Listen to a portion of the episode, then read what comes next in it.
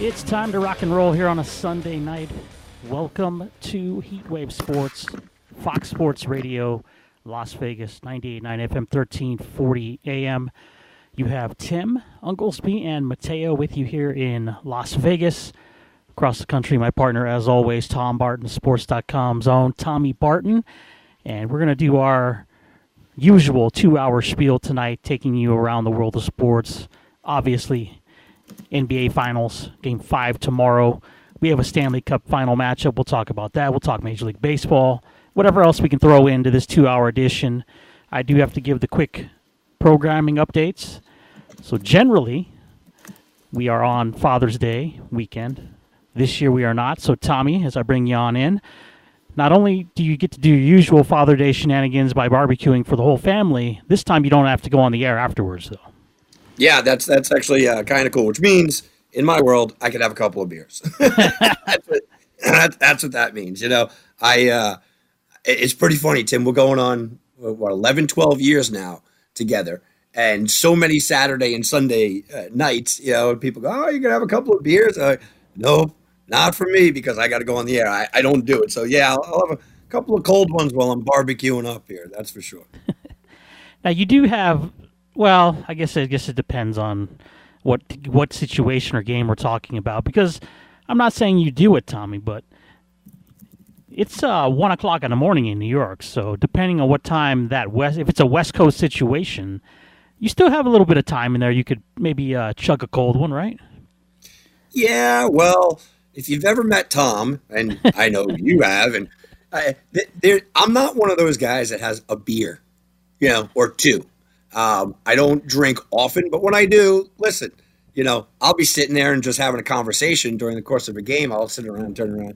How many beers you have? This is like 14, 15. You know, I mean, you know, I know Ron used to, uh, used to kind of be stunned and he'd say, Tom, did, did, did you drink the case tonight? Yeah, I did. How do you hold it down? I don't know. It just kind of happens. Uh, and, and, it's not that I drink all the time, um, but when I do, they, they tend to go down like water.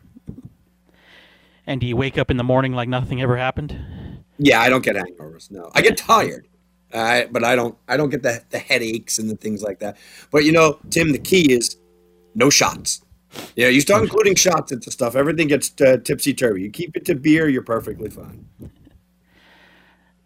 Uh, Tom, we also want to bring up uh, your absence yesterday was for a good reason, though, as your little league baseball team has advanced into the next round of the playoffs, and you know what a, you're a coach you're the coach. What a coach does he, he yells and screams unfortunately puts you on the one day ir list.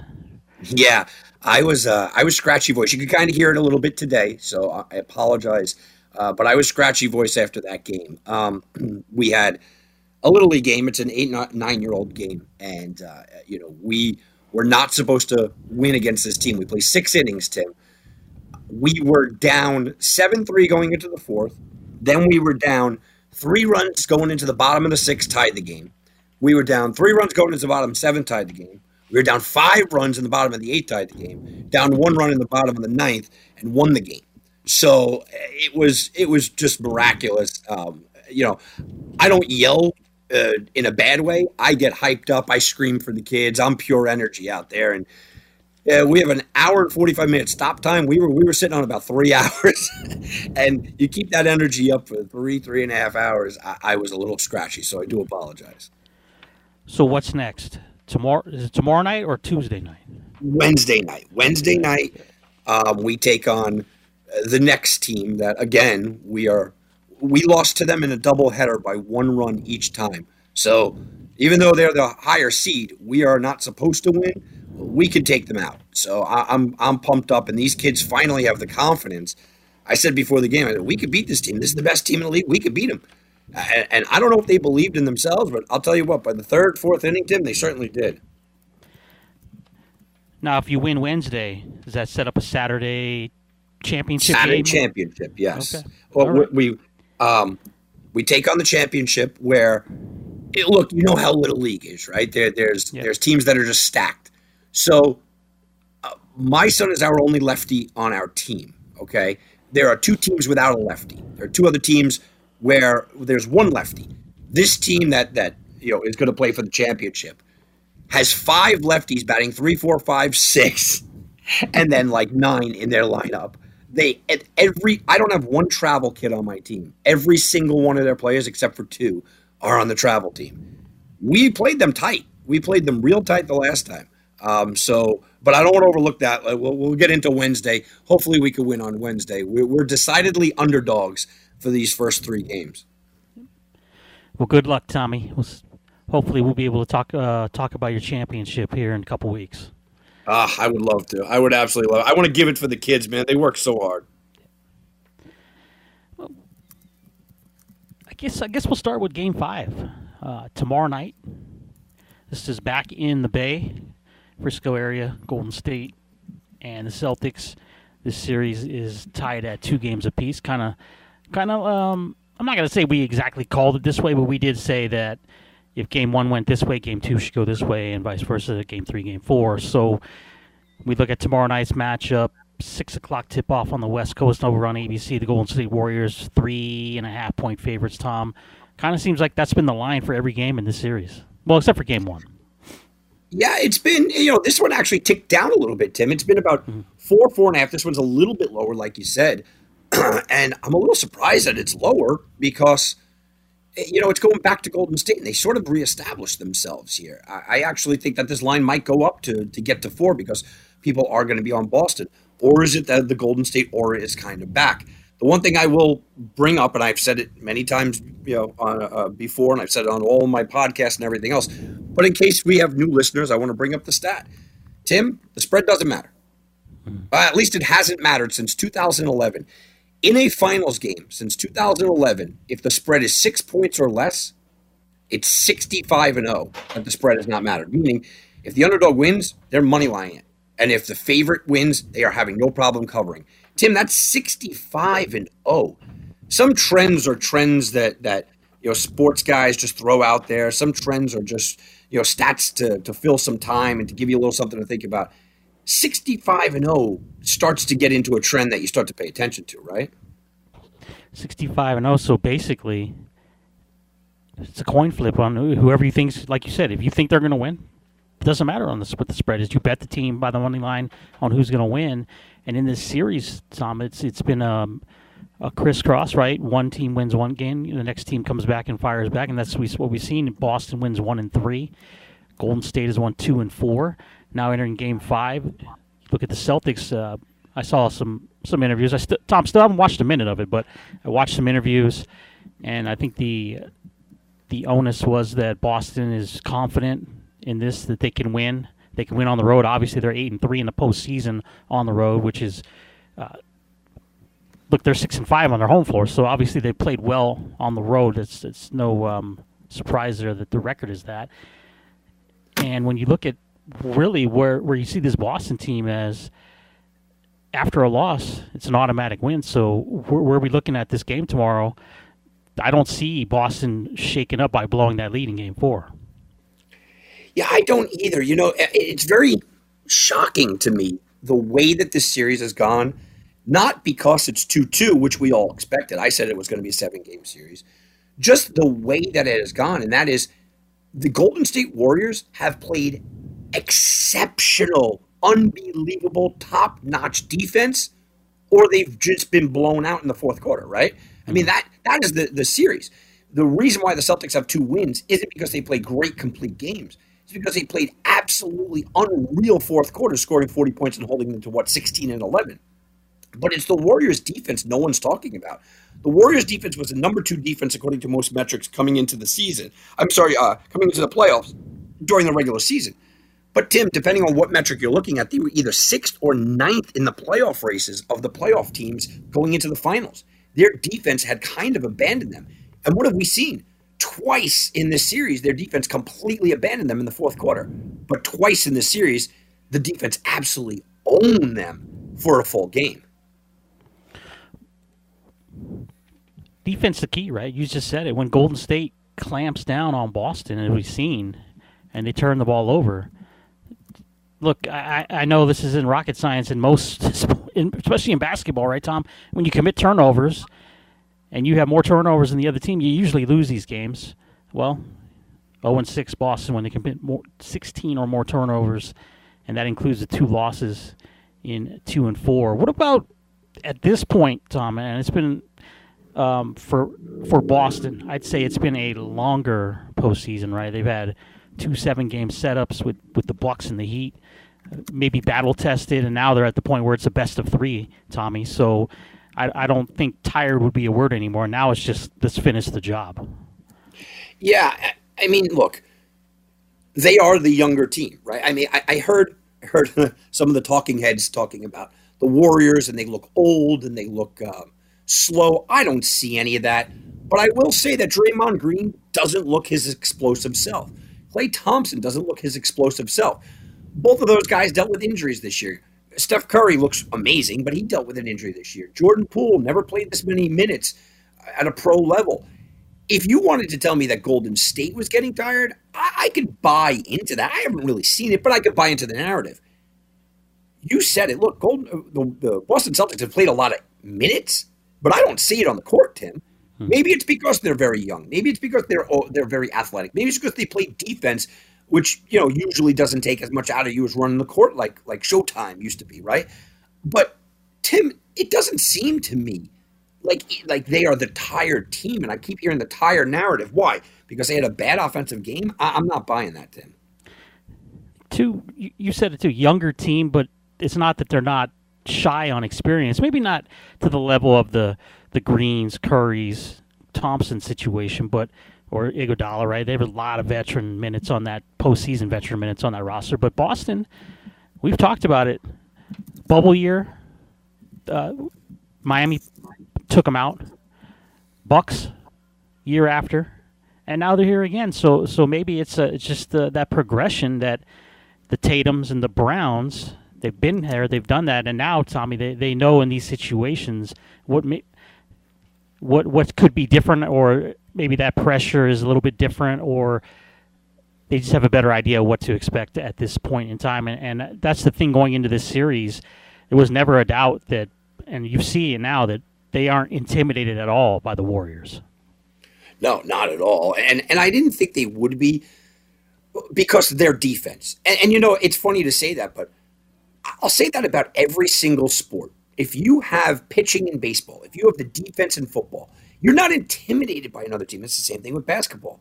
You're just not intimidated because your defense is usually um, the more aggressive. Your defense is usually the more physical. The, to be a good defensive mindset, you're not dealing on patterns and, and finesse. You're dealing on brute strength. And that is not an intimidating factor. So I didn't think they'd be intimidated. And, and I do think that the Warriors were caught a little bit by surprise by them not being intimidated. Wait a minute, we're, we're the Splash Brothers. We have the you know the championships in the rafters. We're at home, and Boston said we don't care. We got the best defense, and I think that they really, really have leaned on that. And to switch to the other side of it and talk about the Warriors here, and just to jump on the narrative, Tom, that everybody wanted to say about Steph Curry, which was complete crap that you and I picked apart two weeks ago. Uh, not bad for a guy who doesn't show up, right, Tom? 43 points in game four, 10 rebounds, just the fifth guard ever in NBA history do that in a finals game. So it's not it's not going to be that that Steph Curry is going to disappear here, Tommy. He looks dialed in as well. Yeah, Steph Curry is unbelievable. I will tell you, he came in, uh, he averaged 26 points per game during the regular season, a little over 26 points per game during the, the postseason. His line for game one was 27 over under points, 27 and a half for game two. Game three, 27 and a half. Game four, they boosted up to uh, to 29 and a half. Game five, it's 31 and a half to. They just keep raising it because he just keeps outperforming. And that's hit every every game? Every game. Yeah that's almost as good as that under in the uh, Eastern Conference Finals of, of, the Stanley Cup playoffs. yeah, how much did I make on that? Right. Right. Right. Okay, so Game Five, obviously the. Uh, what do they call it? The pivotal game, right, Tom? The pivotal game here. This so, is really. I, can I, I just want to stop you. Yeah. We always say, you know, game fives are so great um, and, and so important, and they always are. This for me, mindset wise, is massive for the Warriors.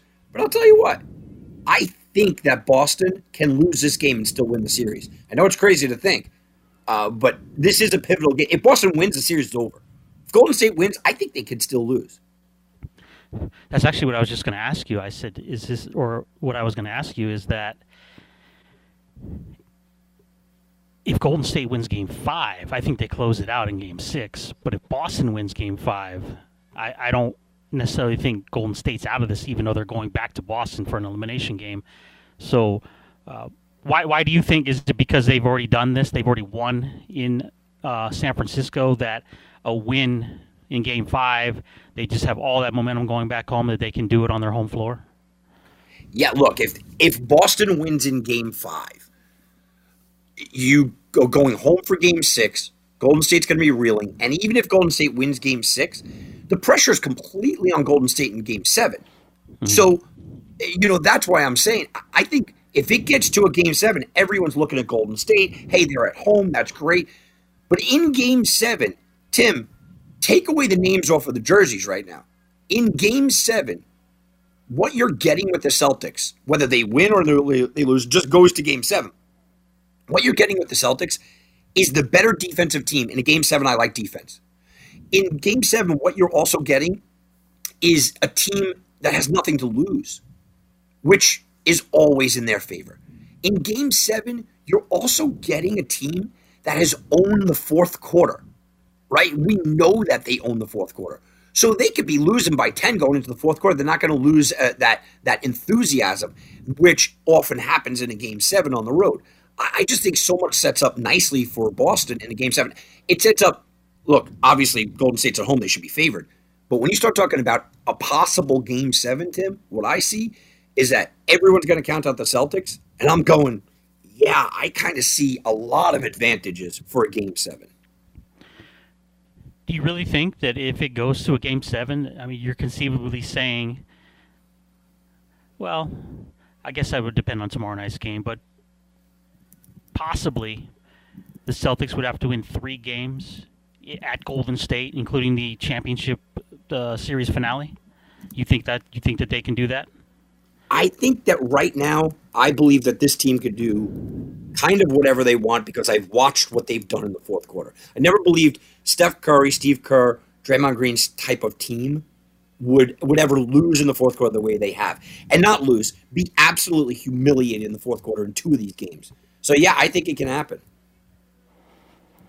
When you get into these situations late in the series, maybe late in the game five, elimination game in game six or seven and I know we've talked about this in the past, Tommy, about what it, the coaches don't mean as necessarily is that again, especially with these two guys, you have a brand new head coach in Boston, and then you have the veteran though in Steve Kerr over on the sideline. Does he bring any intangible to this series that, that can mean anything? You know, you know how I feel about Steve Kerr. Yeah. Um, I think that Steve Kerr certainly in this situation with the experience has to be given the nod. I think that Steve Kerr certainly has the track record. He'll have, uh, you know, the media attention on him, of course, and and a rookie head coach on the other side. I'm never going to tell you that they don't have the advantage there. But I think that Steve Kerr is one of the most overrated coaches in the history of the NBA. I think that Steve Kerr was handed a revolutionized team that was made by the front office. I think that Steve Kerr was gifted a perfect spot.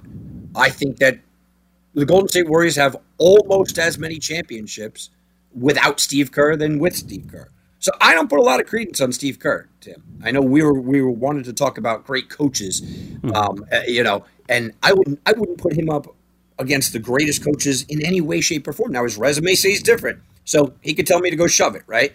Uh, but what I have watched is just overwhelming talent overwhelming talent over and over, year after year. Steve Kerr to me doesn't move the needle. Now, again, do I take him over a rookie head coach? Of course I do. But when you turn around and you look at this, I'm not putting that much credence into Steve Kerr. He's the Nick Saban of basketball. Is that what you're saying? No, he's he's not he's not as good. No, okay. he, he, he, he's not as good at all. Um, you know, uh, how about this?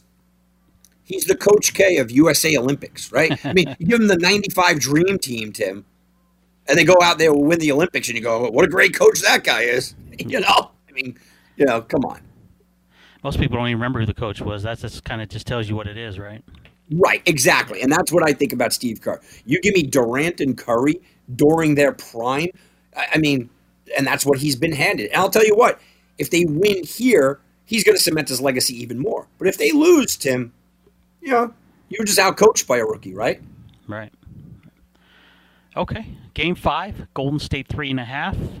Tom, your official thoughts on tomorrow night's game? Who's winning it? I think the Warriors hold court here. I think it's back home. It's in Golden State. Um, we know they own third quarters, and it takes that fourth quarter kind of push. Just the way that Steph Curry is in his zone right now, the way that Steph Curry is just absolutely elevating right now, and the way that Steph Curry is just the guy right now. I can't bet against him at home to crumble again in the fourth. And if you like the the Boston Celtics, you're betting on the Warriors to crumble again in the fourth. Look, it's happened twice. It certainly can happen, uh, but I'm not taking my hard-earned money and going against that.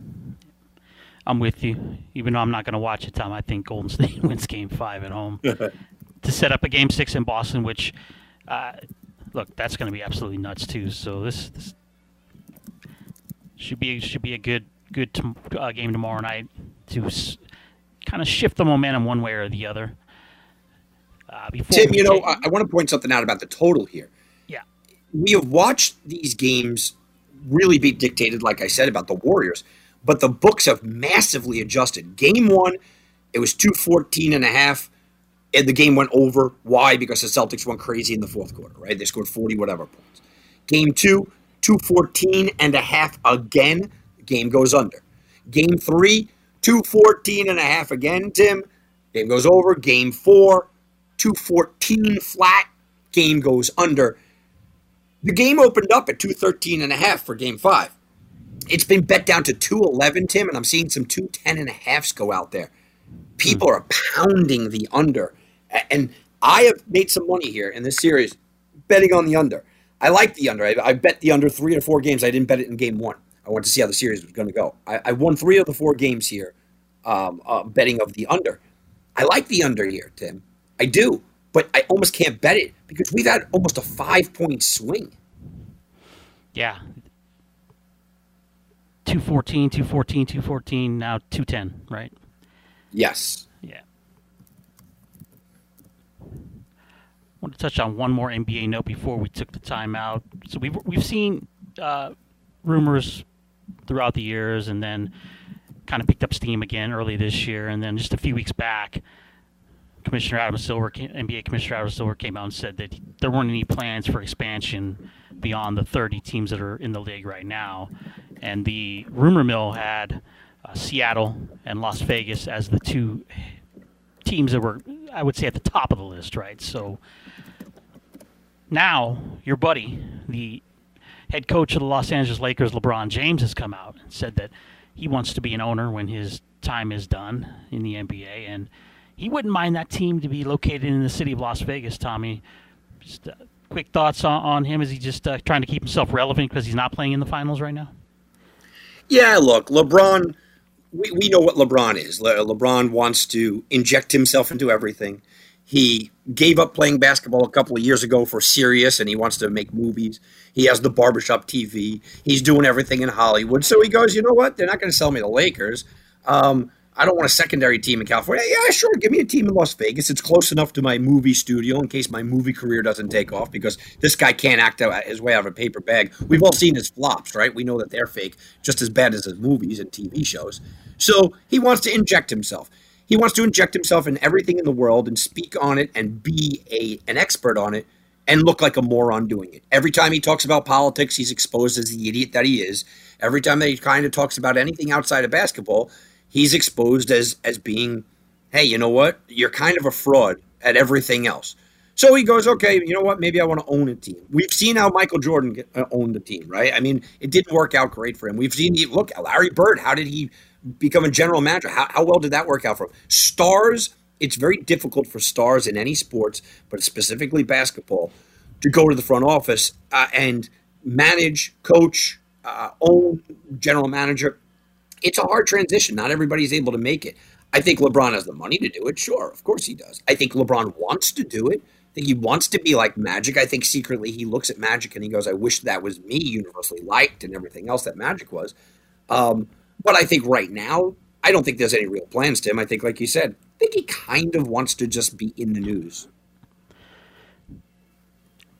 When I was younger, my early, I'd say, between like 12 up into my teens, you know, when, whenever I heard of expansion, Tom, I loved it. You know, I thought that was a great thing that oh, we're going to get new teams and new logos, and you'll get to see you know new jersey colors and markets that maybe necessarily didn't have uh, a sport that you liked. NHL was a perfect example for a long time. And now, as I've gotten older, when I see expansion, I'm just kind of like, eh, I don't know anymore, man. It's like in the NBA, you have 30 teams. So, do I think Las Vegas necessarily needs a team here? Probably not, right? Does the league miss Las Vegas having a team here? No, it doesn't. Seattle. I mean, look, the the heritage there. I understand it, and they were wrongfully, you know, who was his name? Bennett. I think his name was Benny. He drove him out of the city, and you know, and, and went to Oklahoma. Oklahoma. So, did they get screwed? I think they did. Has the league missed them? I don't think so. So, when I see the talk of it, everybody gets all excited about it. I don't know. I, I just it's lost its luster, especially in the NBA. I think Tom, when you look at expansion teams in the NBA, really are any of them that good? No, not at all. And I'll tell you what, it's so funny that you mentioned that. I don't know if you listened to uh, the Sports Card Network show this morning, and, and I had Clayton Trutor on, who just wrote a book on Loserville. It's the Atlanta Braves and how Atlanta did the expansion in the 70s with all of the sports teams, and how basically they made a blueprint of why expansion teams are so hard. And Atlanta was terrible for a while, San Diego's bad, Tampa Bay's bad, Phoenix is bad, and they all made the same mistakes. And we were kind of going back and forth, and I said, you know, it took them 40 years to basically gift wrap a, wrap a championship to Las Vegas. And, you know, the NHL did everything they possibly could to just literally hand Las Vegas uh, this this gift wrap championship team, which they actually never wound up capitalizing on. And, I don't know if we're going to see that ever again. I think that it was one time. It was a gift from the league to hand it to Vegas to get things going. Look at Seattle; they're going to be there. I don't think that expansion teams – will ever do well right out of the gate ever again. I think it. I think the backlash of what the NHL did for Las Vegas was worse than what they just did. If they let it grow naturally, sure there wouldn't have been the hype and the arena and all that, uh, and maybe they would have lost a couple of early bucks. But the backlash has been tremendously terrible for the NHL, handing Las Vegas a, a a known winner and easy, easy, easy, bending the rules for them and all that. I don't think another team or another league is going to be stupid enough to do what the NHL did and try to force a winner into a new city. I don't think that they're going to do that. So if LeBron does get an expansion team in Las Vegas, I think it's going to be some hard times there, just like just about every expansion team. It's funny you bring that up. It, the argument's so funny, especially during the hockey season when it's uh, non VGK fans that, that get brought into the conversation. So all the teams have all the teams fans have a theory on Vegas and how they were built, and then all the Vegas fans were like, "Well, that's not true. This is you know we we did this, we did that. It wasn't as gifted as you thought it was." But at the end of the day, when you're it was main, worse than you ever imagined. It, it's yeah. worse than than it's even known. How do you get a Stanley Cup Vezina Trophy winner in an expansion draft? It doesn't work that way, man. Look at Seattle this year. Their their their big goalie pickup was uh, Grubauer out of uh, Colorado, right? So solid goaltender, but nowhere near the level Marc Andre Fleury at the time. And people want to say, well, we didn't they didn't know what Fleury was. Come on, he wasn't bad leaving Pittsburgh, right, Tom? It's just admit it. There's nothing wrong with it. That's the way it was set up. Why are you to have to defend it? It's it is what it is, and you failed. You failed at doing it. They they gave you an opportunity to win it, and you failed at it. I mean, yeah, I, anybody that understands, and this is this is not an anti-Vegas. I don't know how it becomes an anti-Vegas thing. It's just fact. You know what I mean? It, it is just fact that this is the way that it is. The NHL attempted to give Vegas a quick winner um, to fill everyone's pockets. I mean, that's what they did. They bent every rule to just hand them a winner. And here you go. Here's what we're going to do. Um, and Vegas couldn't capitalize on it the the backlash around the country. I don't know if the Vegas fans may not know this, but the backlash around the country is that it's a farce. It's a joke. It's it's ridiculous that it was done that way.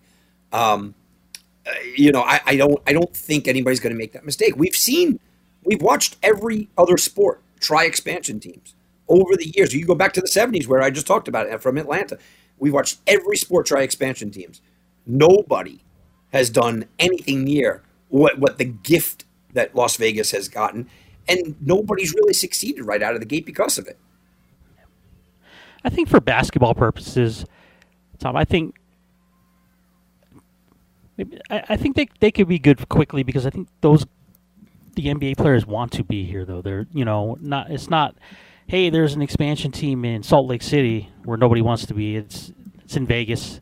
I think that would be able for them to draw a a better uh, group of players that want to be there free agent wise.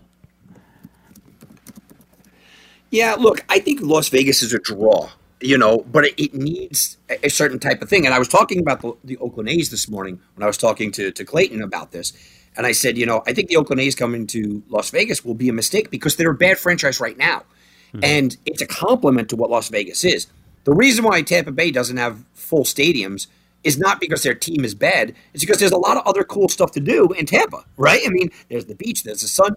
The reason why San Diego doesn't draw the way that it should and hasn't had all that crazy success. Why? Well, there's a lot to do in San Diego. There's a lot. In Las Vegas, if you hand them a loser, there's a lot to do. Early on, first two, three years, Oakland, yeah, you know what? They'll be fun. People come out to see them. But you give them a 70 year win team for five, six, seven years, Tim, they're not going to come out that way because there's much to do in Las Vegas. Right. I agree. I agree completely. And that's the influx of money. Where's that influx of money? That ownership group doesn't spend money. So are they all of a sudden going to flip a switch, Tom, and, and go from a bottom barrel uh, salary MLB franchise team to a mid tier or upper tier? It's probably not going to happen. Those guys have just that's not the way they're built. They're built to to make profit off of uh, least amount of money spent. So I don't think that changes either. Yeah, that's the thing. You look at the Oakland A's, and it's just there are certain franchises that you go, yeah, that would work in Vegas. And I just don't think that the A's are that. Look, the A's would need a new stadium in Vegas, a new owner, and a new outlook and a new concept. Even the New York Mets, the New York Mets have been one of the, the top producing teams. They're in a giant market. They have a great television contract. They have a brand new stadium. They get the richest owner in Steve Cohen, who says, I'm going to go spend a lot of money. And even he doesn't spend the money that people think. In order for the A's to be consistent winners, and I'm talking about consistent winners, everything has to change there. Everything owner, general manager, front office, scouting department. They haven't had a good uh, minor league system in years everything has to change. Now, can it change in about 10 years? Yeah, you need about 10 years to get that done, from drafting to scouting departments and everything else. We watched it with the Houston Astros, Tim. Me and you said it was a it was a 6-year plan. They wound up uh, well, it was a they said it was an 8-year plan. It wound up being a 6-year plan, Tim. We talked about it on the air, right? They said it was going to be, you know, that long of a plan. In order to get good consistently, like the Astros did for a while, You've got to draft well for years. You have to have scouting to develop well for years. You then have to write the make, make the right general manager. It, it is a process. Baseball is not like football or basketball. Basketball, you buy one guy, you're back in the playoffs. It's very, very, very different. So if Vegas did get the Oakland A's in the next year or two, I think you're looking at. I think it's conservatively. I can say out of the next 10 years after they move to Vegas, six to seven of those years are going to be losing seasons, Tim. Are the Vegas fan base, is the Vegas fan base going to be able to handle that kind of losing? Tommy Barton, Tim Unglesby, Heat Wave Sports. As we step aside for our first time out, when we come back, we'll shift over to the National Hockey League. We have a Stanley Cup final matchup. We'll break it down for you. Heat Sports, Fox Sports Radio.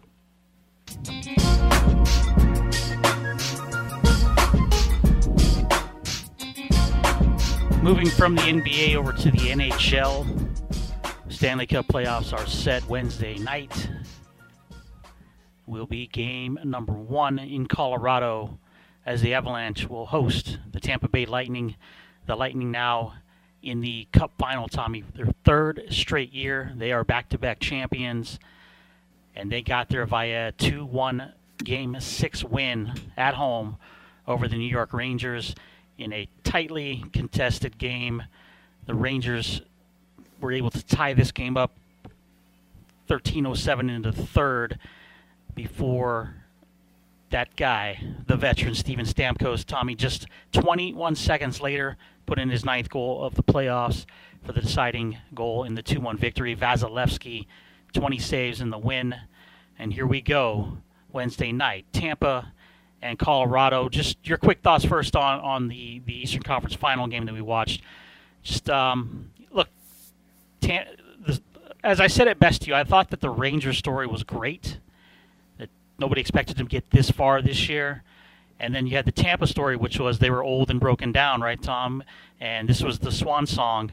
Yet Tampa found a way again with those same overpriced veterans now that we're talking about the Stamkoses, the Kucherovs, you know, the Victor Hedmans, and they rode the back of who's going to be the better goalie in this series. And I take nothing away from Mr. Igor. Vasilevskiy just ended up being better at the end. Yeah, I mean, look, you look at how the series went. Um, it, I don't know if we could be surprised, right? Low scoring games. Rangers didn't get enough offense to, to win the series. I mean, that, that that's it. Vasilevskiy mm-hmm. against Igor. You said it you could make an argument that Igor kind of had a better series, and then all of a sudden, well, you could could have made that argument. And then all of a sudden, boom, it was one one one. Right, the last three games put up ones, and that's it. Um, the Rangers had a great season. The Rangers were always a team that their one question mark was, can they get enough offense? They had the number two defense overall in the NHL this year. They had an MVP candidate in goal who's going to win goaltender of the year, right? We know that. Could they get enough offense? They needed somebody to stand up, somebody to be that guy. You know, they had a couple of guys have good series. They had a couple of guys that did stand up and look good. It just wasn't enough at the end. To knock off Tampa, you were going to have to do something just mind boggling incredible if you were the Rangers. They did it in game one. You know, they just were not able to do it. I'll tell you what, this is not sour grapes, Tim, but I read a, a statistic. There was six 50 50 calls in that series. You know, you have 50 50 calls where it's really up in the air, you're not sure. There was six 50 50 calls in that series, Tim. Every one of them went against the Rangers. But I look at that, and I'm not saying, hey, you know what, the Rangers are a better team. I look at that and I go, that's what you're going to need. You're going to need those calls to go your way if you're going to beat Tampa, right? Mm-hmm. You're going to need that to go your way if you're going to beat a team that's three time champion. You're go or going for a three time champion. You're going to need those calls to go your way, and they just didn't have them this is one of those cases where I'm proud of the Rangers. I think, like I said to you uh, before the year, I think that they are a budding dynasty. I think they're going to be here every year for the next four or five years. They're doing things the right way. Uh, they were just not good enough to knock off a champion. And that's who Tampa Bay was. Tampa Bay showed a championship heart. Championship heart in a playoffs for them that look, they weren't the number one seed. We all know that, right? I, I want to say they're a five seed and a six seed, somewhere around that. And I know, you know, the seeding was very loosely based on records, and that there were just a matter of wins separated these teams. In fact, look, the Rangers ended up with one more win than Tampa had, just two less, two less ties. So it wasn't that this was a, a David Goliath series, but. I think what we saw at the end was again we talked about a game five earlier in the hour with Golden State and Boston. Well, that's what happened in Game Five on the road. Whereas the Rangers, they just, I don't know what it was, Tom. They just, they weren't there, and then it was before they knew it, Tampa had the lead, and that was it. You cannot, right? That's that's been the thing. You cannot give a, a goaltender like Vasilevskiy a lead and expect to be able to catch up or, or surpass that because take game one out of the equation, which was obviously a 6-2 game that they, they lit him up. He was money after that, and, and that includes a loss in game two. So it is what it is, and you said it. He put the he put the pretzel sticks up the last three games, and, and that that was it. That was the difference. I won't even get into the coaching situation because I think Gallant did a wonderful job with what he had there. But come on, Tom, we're, we're going to talk about Jon Cooper, and it's not even a debate right now. Look, we're, we're going to get into Cooper. Um, but I want to ask you a, a question about, uh, you know, you mentioned Vasilevskiy. Hmm. There's there's the idea, and, and I'm trying to frame this the right way. There's the idea that Vasilevskiy cemented himself as the best goalie in the league, and I still don't believe that necessarily. In my mind, I go, look, Igor had the best year. Igor did nothing in this series to prove me, to, to me that he wasn't the best year. But Vasilevskiy's the best playoff performer. And Vasilevskiy's probably been the best goalie for the last five years in a row. But this year, I don't think that we could take anything away from Igor this year.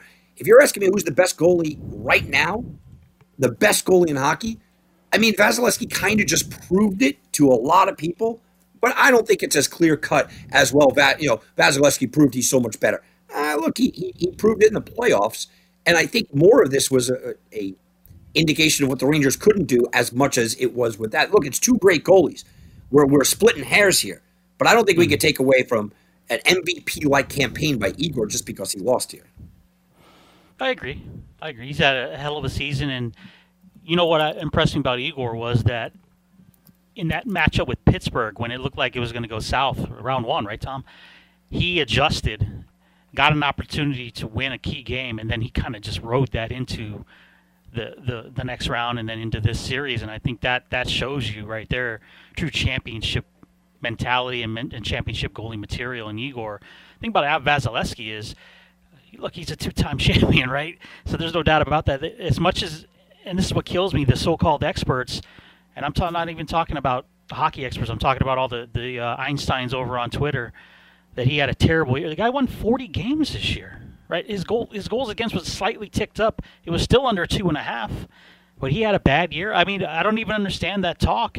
And yeah, he got riddled up a little bit in in the first round, but again, he adjusted as well, Tom, and tit for tat in in the last three games of this series, he was the better goalie, and that's what happened. Yeah, absolutely, and, and I'm okay with that. Now, let's get into the John Cooper stuff because it's pretty funny.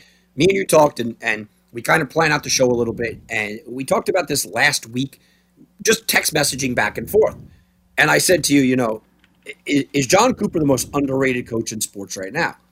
And you said, yeah, absolutely. We we talked about it, we discussed it, and uh, you know, you said, yeah, well, you got to talk about that on the show. And we got deeper and deeper into it. And I want to let the listeners kind of into the conversation that we're, we're having. I believe, and I'll take the leap here, Tim, because I know I know we've been back and forth and you agree with me. I believe that Jon Cooper is not only easily the best coach in hockey, but I think you've got to throw him among the best coaches in sports right now. So you hmm. started to think, it got me to think about the best coaches in the sport right now. Popovich has obviously been exposed. You know, he needs a, a massive star. He needs a Duncan. He needs a, a, a, Kawhi to do what he's done. And now he's he's gone so far off the deep end politically that he can't even coach basketball anymore. So he's he's out. He's out. Steve Kerr, I just made my feelings known about Steve Kerr. Um, for me, he's out. Go to the other major sports, Major League Baseball it's hard to find that guy in baseball. Um, Dave Roberts is still not won a championship, a legitimate championship. He's kind of been a buffoon at times in the playoffs. I don't, I don't put him up there at all. So there's nobody really in baseball. I heard people saying AJ Hinch, no way, not not Cooper level, no. And you go to football. Go, okay, well, there's obviously Belichick. Yes, Belichick definitely. He is up there. Belichick is the guy. Um, Andy Reid has a he's got something to say about it. Some people might put Sean McVay up there. I generally won't. So you got about three guys in football. Going to the college ranks, you have to throw Saban. I think Dabo Swinney's got to be up there. College basketball, Coach K retired, Jay Wright retired, Tom Izzo still overrated. I mean, you know, go down the list. You might say Bill Self. I mean, maybe maybe it's Bill Self. College basketball, Tim. I'm having a hard time. So I'll say this. For me, outside of the NFL, because the NFL is so important, head coaching is so important, outside the NFL, I would take Jon Cooper over just about anybody. I think the only run for his money would be Nick Saban. To me, Nick Saban is way more of a recruiter than a coach. So I may take Cooper over Saban, but it's close. In the NFL, I, I may take Jon Cooper right now, right now, over McVay. I might take him over Andy Reid. So I start to whittle this list down, Tim, and I'm going, he's in my top five coaches right now. Is he the Saban, Belichick level? I don't know. Maybe he's not quite there, but I think I'm comfortable putting him in the top three. How far do you put Jon Cooper up for you? He's definitely top five, right? And then you try to move it around at that point. So, yeah, I, I don't think he's Belichick Saban worthy. Um, so that puts him three or, or lower. I love Andy Reid. I think in getting that Super Bowl was huge for for his. Uh, if we're talking about best coaches currently, right? You you want to attach the stigma. There has to be some type of a national title there, right, or a championship. So him getting that was huge. Bill Self, I think, put himself. we talked about this when he won the, won the NCAA tournament again. That he pushed himself past a certain level by winning that next one. I, would say three or four for me. Uh, those are probably my five or six guys, though. I mean, it, baseball, I'm with you. I don't really put anybody in there right now, and um, on the horizon, I, I don't know. You know, you talk about the NBA, Kerr's an easy one because what you said, but I, I think Spoelstra is there, but not that level because obviously he, the, he doesn't have the the resume of championships. But I think he's somebody that I look at as underrated. But again, I look at NBA coaches like you do. I don't really um, see them being that big of a factor. But I, you know, the thing about Cooper is that Chris said it best in our in our thread.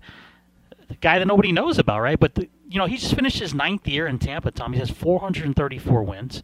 This is his fourth Stanley Cup appearance. He, he lost one uh, back in 14-15. He also played in two conference finals. So he's been in, you know deep into the playoffs six times in nine seasons it's pretty impressive. Yeah, I, I mean that's you can't overlook the, the resume. And here's the thing: we're having this conversation today. Tim, he's in the middle of it, right? I mean that that's that's really the key here. He's in the middle of it. Belichick, we talk about because of what Belichick has done. You can't take anything away from him. But it's been a couple of years for Belichick, right? He's not in the middle of this quote unquote dynasty. Andy Reid, Andy Reid has a great career, great overall career. He's not in the middle of this dynasty right now, if we could call that. Sean McVay might be. Sean McVay might be in the middle there. Sean McVay might, might be the guy. I've never thought overly highly of Sean McVay. I look at that team with every single position being an all pro overpaid. And I, I, I use that as a knock against him. Saban, same kind of thing. Saban's in the middle of his dynasty. So Saban maybe Bill Self, and, uh, you could remove Belichick and Andy Reid. Saban, Bill Self, and, and Jon Cooper are in the middle of this. So we're looking at, we're talking about Jon Cooper today. This is not if he goes out there and wins again this year. That'll be three in a row. Nobody's won three in a row, right? Since the Oilers. Uh, nobody's won, uh, and the Islanders who won four in a row. Mm-hmm. By the way, remember remember that the Islanders don't don't mean anything in, in NHL history, but yeah, but we could continue to go there. So, right so off. I don't, obviously, look, we got to get by this series first. But what I'm saying is that we're in the middle of this. We can't judge this until it's over. If Cooper wins his third this year, I think people are going to join our side of the argument. If Cooper goes out there and wins again next year, all of a sudden, you know, people are going to join the argument. So it's hard to evaluate right now in the middle. I have him in the top three. You have him in the top five right now, Tim. And his resume is certainly not complete. Right. If he wins a third in a row, arrow for me, definitely. It's, he's that's the thing, and you never hear about hot seat Tampa, right? This is a team that just uh, four years ago, Tom missed the playoffs, and they they were uh, I won't say they were bad, but they missed the playoffs and they came right back and went back into the, the conference finals. So it's not it's not like he's he's uh, job security should never be an issue for this guy. I think he can write his own check whenever he wants at this point. Yeah, I, I mean, he is. And that's the thing. W- one of the things that you look at, and I did this with the Rangers, uh, you know, and I did this um, before the Rangers, uh, you know, series, and I said, oh man, the Rangers are so young. It's unbelievable how young uh, this Rangers team is. And then I went to the Lightning and I was like, wow, they're not as old as I, I actually thought they were. Um, you look at the Tampa Bay Lightning, so they do have some some obvious grizzled veterans on that team. Okay, uh, Bellemare is a, a, grizzled veteran. We know that. Um, I mean, what are we looking at grizzled veteran? It, you know, it, it's 34. Yeah, okay, yeah, that that's a grizzled veteran. Uh, Corey Perry, the backup, at 37. Yeah, that that's that's a veteran. But Tim, Ryan Mc. Uh, let's just look at, at some of these guys. Tim Vasilevskiy's 27. Yep. Just by the way that we've seen goalies go, I'm not talking about Fleury here, but by the way that we've seen goalies go, Tim, it is not a stretch to say he's got five more really good years. Okay? He's got five more really good years. Ryan McDonagh, big part of the team. He's the elder statesman, basically, that means something. He's 31. Victor Hedman's 31, uh, 32. Okay. What do they got? Two, three more years? Sure. Kucherov, main component, 28 years old. He's got four or five years, easy, uh, of elite play I'm talking about, right? Brayden Tommy. Point, Tommy, 26. Let's, let's, hold that thought real quick. We just got we got to run the, the top hour bumper. We'll come back with that thought and what Colorado has in store in the Stanley Cup Finals. It's Heat Wave Sports Hour 1 in the books. Back right after this. Now back to Heat Wave Sports. Hour number two, Heatwave Sports, Fox Sports Radio, Las Vegas, 98.9 FM, 1340 AM. Tim Unglesby and Tom Barton with you every Saturday and Sunday at 10 o'clock, except for next weekend with Father's Day coming up. So we'll be taking that quick weekend off back for the final weekend in the month of June. And before we went to that break, Tom, you were breaking down the Tampa Bay Lightning roster and, in saying that they're not as old as people think they are as far as age wise, but there's a lot, lot of playoff experience and, and championship experience though in that locker room. Yeah, I mean, my, my basic point was that uh, you know you have a good mix of veterans and youngsters, but this is not this grizzled veteran, you know, coming to an end of their reign kind of team. I mean, Brayden Point, the guy that they're, they're getting back here in the playoffs, who, by the way, I think is going to be a big jolt. And Jon Cooper said today he will play in the playoffs. Maybe not in game one, but he's going to play in the playoffs. Brayden Point's 26. You know, Stamkos is 32. Can Point become Stamkos? Ah, that's what they hope, right? You know, you look at the big time players on this team, the big time contributors on the team. Um, most of them are 26, 27, 28 years old. You got a couple of the grizzled veterans, but this team isn't going away anytime soon. And you start to look at, at their big time guy, the guy that we've been talking about all day, Andrei Vasilevskiy He's only 27, Tim. I mean, that right there is scary in itself.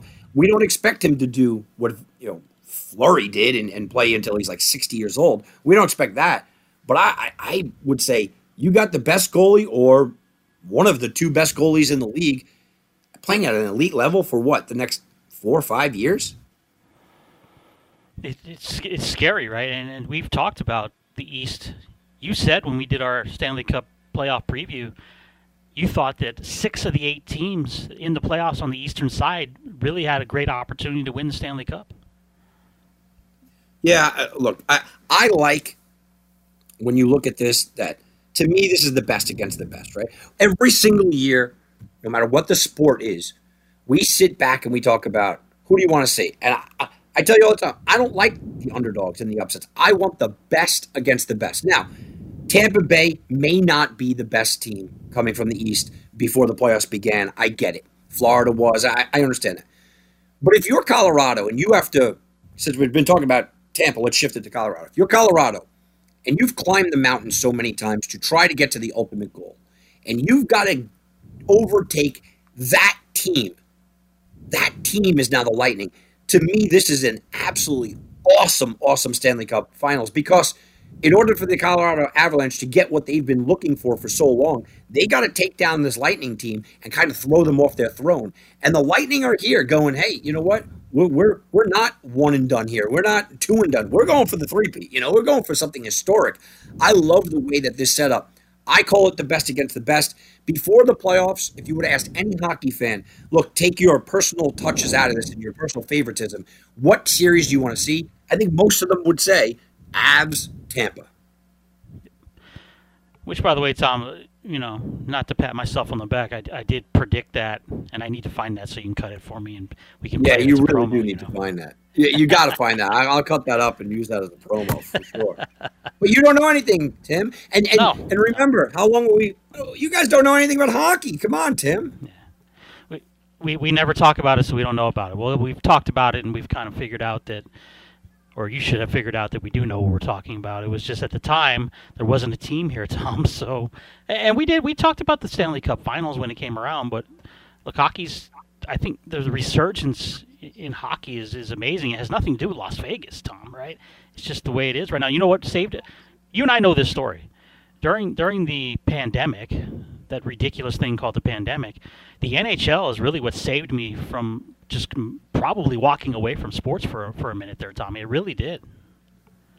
Well, I, I mean, look, the NHL was one of those leagues that uh, they they kind of just said, okay, we're gonna we're gonna come up with this plan. We're gonna you know try to kind of fight through it. We're doing dealing with different countries. We're dealing with different teams. We're dealing with everything. And you're right, it kept you going. Um, the NHL is back, and it's back because it has young stars. It's back because it's got fun teams. It's back because it got it has good matchups. It's it's back because it's fun again.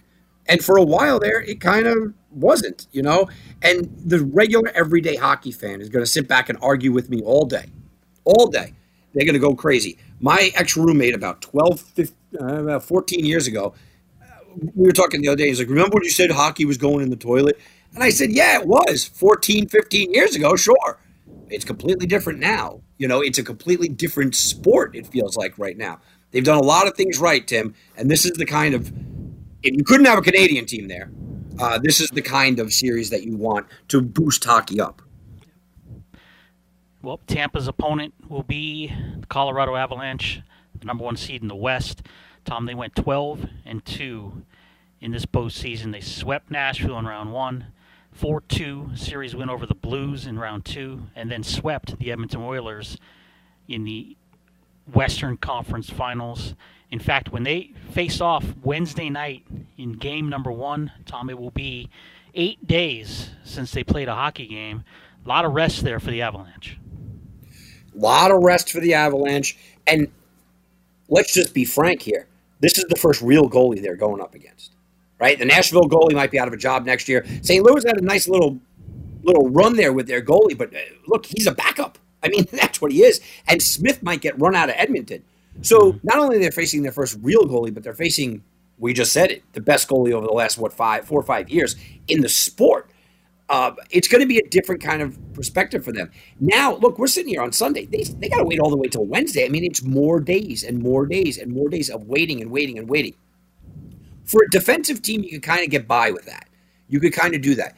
This team is offense, and this is offense against defense. This is really what, it, what we kind of knew was going to be that way anyway. The way the Eastern and Western conferences uh, are kind of how, are divided, but this was going to be this way, and it's offense against defense. The offense, though, this hurts them. The delay, Tim, the delay and the waiting hurts this team. It hurts this team because they really rely upon precision and being completely in sync and flying right and doing all the things that you say with an offensive juggernaut. Can they jump right back in? Sure, they can, and that's how they're going to have to beat Tampa. Is they're going to have to beat them with just pure, un, un just bashed kind of ridiculous offense.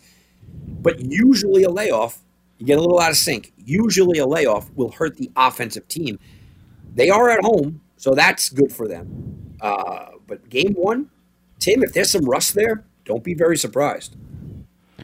Colorado averaged 4.6 goals per game in the playoffs. And you know, you talked about playing the best goalie in the in the playoffs now, right? They're playing their best. They're playing the guy. They have their own little goalie conundrum possibly here, as we saw Darcy Kuemper, the goalie for for the regular season, excellent year coming over from from Arizona. He gets hurt in the last series, Tommy, Francouz comes in and carries them through that series victory. Is, is there a debate here? If Kuemper's ready to go for game one, do you go back to the starter or do you go to the guy that's that was hot and, and carried you through the last round? I think that they're going to go to the starter. I think I probably would stay with the hot hand. Mm-hmm. Um, you know, for me, I think that their excuse is going to be the time off well, you know, we were able to get his feet back under him, and we were able to kind of get this done. And I think that that's going to be their excuse why they're going to start him, um, and maybe they'll get away with it early on.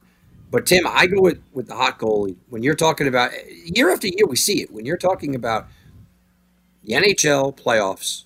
The hot goalie is the guy you just ride, and you continue to ride that that player.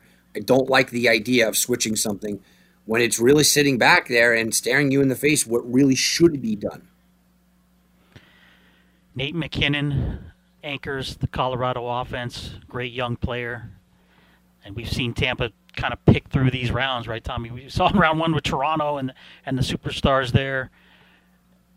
MacKinnon, Rantanen, Landeskog. That's that's the key right there for, for Tampa. I think what we've seen is can you contain them?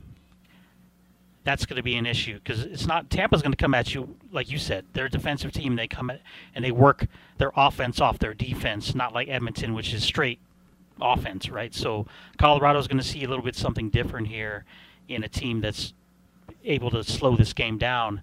So you you said it best. Offense versus defense. Colorado's got to score to win, and you're almost playing into Tampa style of play at that point. Yeah, uh, this is going to be a, a very contrasting styles. And the Avs are going to say, hey, we could play defense. And they absolutely can, but they don't have Vasilevskiy behind them. And, and that's the difference maker here. They can play defense, but they don't have Vasilevskiy. As far as the you know the Tampa Bay team goes, are you going to be able to get enough scoring? I mean, that that is a legitimate question. Now, you could say, look at what they just did against Igor. They were able to get enough scoring. Yeah, barely. right? I mean, there were struggles there, barely. I know it's the number two defense, and I know it's Igor, but you're going to have to ask yourself, who's going to be the guy to score for us? Stamkos is coming there. Is, is it going to be Brayden Point coming back? Is he going to give them the injection that's needed? Uh, this series is going to be decided not because one of the strengths doesn't work. The series is going to be decided: Did Tampa Bay get enough offense, and did the Avs get enough defense, as opposed to what they're trying. I know that Vasilevskiy is going to be good. I, I know that Tampa Bay's defense is going to be solid. I know the Avs offense is going to be good. It's the other side of things. In your opinion, can t- can Tampa win this series, or rephrase, will Tampa win this series by winning games three to one, three to two, Tom, or is, do they have to kick it up a notch? Yeah, they can because they have that guy in goal. Mm-hmm. You know that that's what it is. Because they have him in goal, they can pitch a shutout. I wouldn't shock me because he's he's just so good, Tim. Do I expect it more than once? No. They could. I think they'll win one game this series where Vasilevskiy is just an amazing, amazing goal, meaning shutout or one goal. They'll win one game because of him and strictly him doing unreal things. The other games, I think that they're going to have to go out there and they're going to have to score three, four goals. I, I, don't think you're winning more than one game, you know, with, with Vasilevskiy holding them to one. I, I, think that the Avalanche just attack you so many different ways from so many different angles that the attacking nature is just too much to overcome. Because if Vasilevskiy could have a great game, oh, but the puck is kicked back and and you know it's a bouncer and oh, this just. I think that there's fluky things that happen if you're the Tampa Bay Lightning, you have to go into this series and say, if we put up four goals, I think we're going to win the game. And four is a lot, Tim, right? But that's what you got to have. You have to have that mindset. First to four is going to win today. And that's kind of the mindset that you go into. Now, if Vasilevskiy behind you plays lights out, you're going to win that game with ease. You got to go out there and say first to four. And I say four, and people are going to go, well, every hockey game's four. I say four because I don't know if three gets it done, Tim. I don't think you could confidently say, all right, we score three today, we're going to win. I don't believe that. Not in this series. Colorado with two sweeps and a six game series. Tampa with two seven game series and a sweep. So let's look at the the odds, Tom. Game one. The Avalanche coming off a week's rest, a dollar sixty favorite at home. Tampa the take back plus one forty. Yeah, and the series is um, plus 160 for Tampa, 165. I've seen it, and, it was it's about 180 at 185 for Colorado. By the way, before um, the closeout game against the Rangers, I looked at a look ahead line. Look ahead line had the Avs minus 190. So because they closed it out, it went down a little bit, obvious, but it didn't even fall all that much. I think people were kind of just set in their ways. Hmm man, I, will tell you, I, I'm having a harder time with game one than anything here because I don't know how the layoff's going to affect them. If I'm a futures player right now, I'm not touching a thing. I am waiting until game one. If I like Tampa Bay and they go out there and they win, oh, great. I'm still going to get them plus money. I'm still going to get them for the series at what, plus 120 or whatnot, plus 110, 120. If they go out there and they lose and you're a Tampa Bay player, well, okay, now you're going to get them at two to one or more. So you could go in there. If you like the Avs right now as a futures player and you go out there and you win game one, it's only going to go up to 210, 220 because they're expected to. If they lose game one, you're going to get value betting it.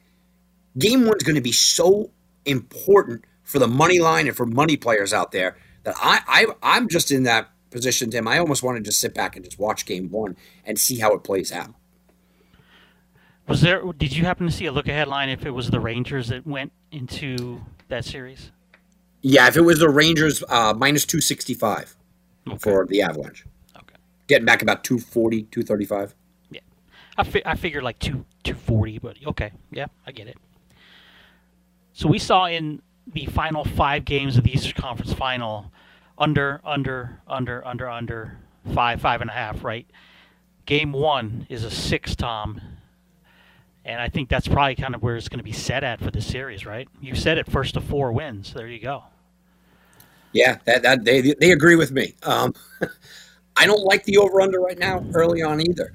I do believe we're probably going to play a little bit more overs. I think six is a pretty solid number. They couldn't set it at five and a half. You think about it like this: it was five and a half. It was minus one forty five because they couldn't set it at five. You know, um, so it five and a half minus 145. I made money on every single one of those games. I mean, I cleaned up just betting the under blindly. Now you only move it up and you only bump it up to a six with a different kind of offense. I think we're going to see some overs. I don't know if it's going to be game one. Like I said, I'm very hesitant about game one, about this layoff for Colorado. But I do think we're going to, if they keep setting it at six, Tim, I'm going to be taking some overs in this series. This is going to be an over series for me if they're setting it at six. All right, game one, Wednesday night in Colorado. The Avs 160, total set at six. We'll see how it plays out here. Wait, Tim, I, we can't let you off the hook that quickly. What do you think? Give me a winner here. Winner for the series? Your winner for the series. Yeah. So when we did the predictions, I said Colorado wins the cup. They were just, I think, you, you know, here's the thing. Colorado, when I see Colorado, I see Tampa three, four years ago. That's what I see, you know. And it's I just think it's their time. I, I love what Tampa's done, and I'd be a fool to say that they couldn't do it again because they had they have the backstop, they have the coach, and they have the veterans that can get it done. I just I picked Colorado. I'm going to stay with that. I think Colorado wins in six games, and I want to say that in my mind that these playoffs are just so drawn out and so emotional for Tampa that it just gets the best of them here, and, and maybe the rest helps Colorado out. I like the Avalanche to win in six. Okay, uh, that's fair. I uh, I said it on my show this morning on Sports Card Network, and, and I'm going to give you a weird answer here, Tim. If you're asking me for my prediction as a sports talk host, I like the Colorado Avalanche in seven. Okay. I think that um, them being at home they're going to be able to hold court at home in Game Seven, even though I'd be terrified of Vasilevskiy going up against a Vasilevskiy, uh, you know, in a Game Seven. But that's that's what I would do if you're asking me as a sports talk host. But Tim, asking me as a sports handicapper, I'm getting plus six one sixty back with Jon Cooper, who we just sang his praises. I'm getting plus 160 back with Andrei Vasilevskiy, a generational goalie talent. I'm getting plus 160 back. Tim, I got to take a shot on plus 160 back. I just have to. It's too tempting not to because I think it's a 51 49 kind of percentage series. 100% back you on that. I think the same way. And like I said, I'll be a fool. Uh, it's very foolish. As, as, a as an analyst, give me the Avs. As a fan, I kind of want to see Tampa do this, Tom. I want to see the three-peat. I, I think Cooper deserves another another uh, cup. I think Vasilevskiy deserves another cup. And you said it just a few minutes or seconds ago. If there's a game seven, forget about the predictions at that point. I'm going with Tampa at that in that whether it's on the road or not, because I think in a pressure-filled situation, I would rather have a guy who's done it than a Darcy Kuemper or a Pavel Francouz who have not done it. And that's the the biggest Achilles heel that I have in this series in trying to say that I like Colorado is that the goaltending matchup for me is such a mismatch that Colorado's really going to have to just expose Vasilevskiy in four games in order to get this series win, and that's what bothers me the most because I cannot say the same for Darcy Kuemper or or, or uh, Francouz uh, coming into this series. Yeah, I, I agree with you. Uh, you know that game seven, it's so hard to bet against the home team. It's just what we talked about in the NBA. It's so difficult to think that Golden State could lose a game seven at home. It's so difficult to think the Avs can lose a game seven at home. But you're going up against the number one defense in Boston, or you're going up against Vasilevskiy and Jon Cooper and all that that is. Um, it, it's going to be great if it gets there. I, I really hope it does. I have enjoyed the Stanley Cup playoffs immensely. My, look, my team was all the way in it until last game, so obviously there's a little bit more there. But I love seeing McDavid and his heroics.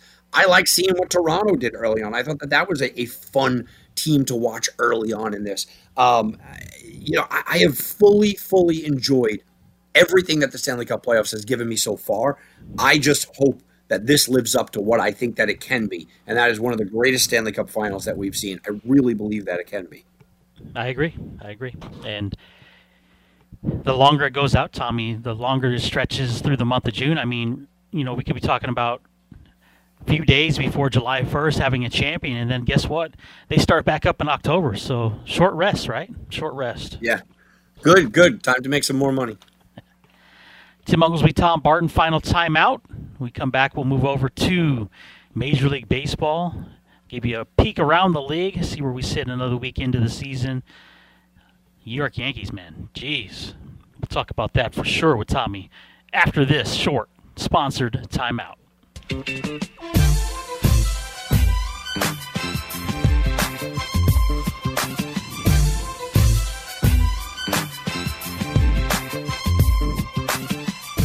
Heatwave Sports, Fox Sports Radio Las Vegas. Every Saturday and Sunday night at 10 o'clock. We're over on Twitter at HW Sports at Tom Barton Sports. Tom, talk about all the great things that Tom Barton is involved in right now.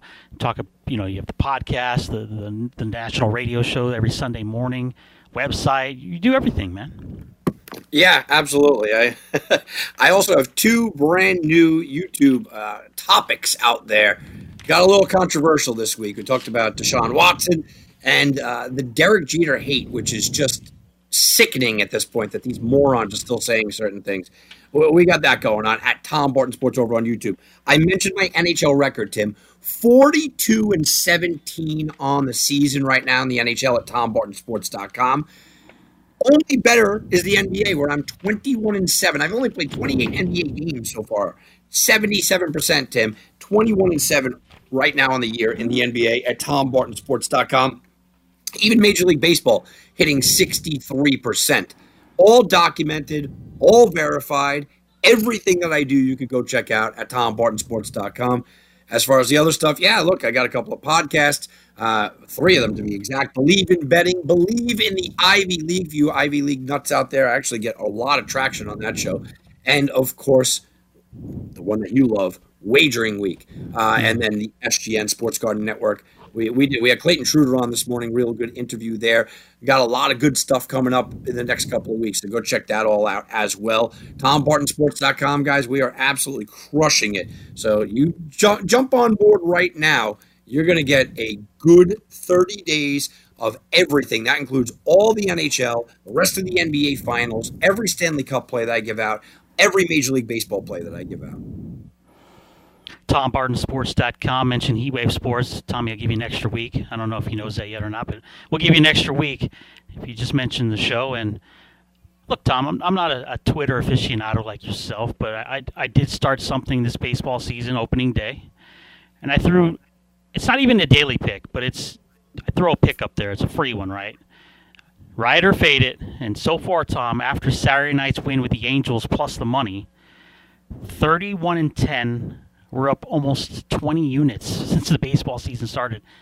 I must be doing something right around here. You know what I'm saying? And I love that you're taking the time to go out there and, and you know, you're not not throwing 10 plays out there and, and you know, doing with the nice and easy, slow and steady, just collect a paycheck day after day. 31 and 10, my friend. That that's that's Tom Barton status right there, man. It's unbelievable. and it's all documented. That's that's the thing about I learned from Tom Barton. You gotta be forthright with what's very transparent, right? If you don't believe me, just scroll through the feed. It's all right there. So no lies here, man. People say that to me all the time. They go, oh, "Wait a minute, yeah, but you can't be as good as your record. Where are you documented? Oh, well, I got multiple places. you know, uh, well, how do I know they're not lying for you? Well, literally ten minutes after the game starts, they're all released for the public to see. Well, uh, but, but I haven't been watching that. Well, start watching it. You know, come back to me in a month, see how I do, follow me, and you'll see. W- when we're talking about this, Tim, I am now 11 years into the business. In 11 years into the business, not one single year have I ever had more than two losing months.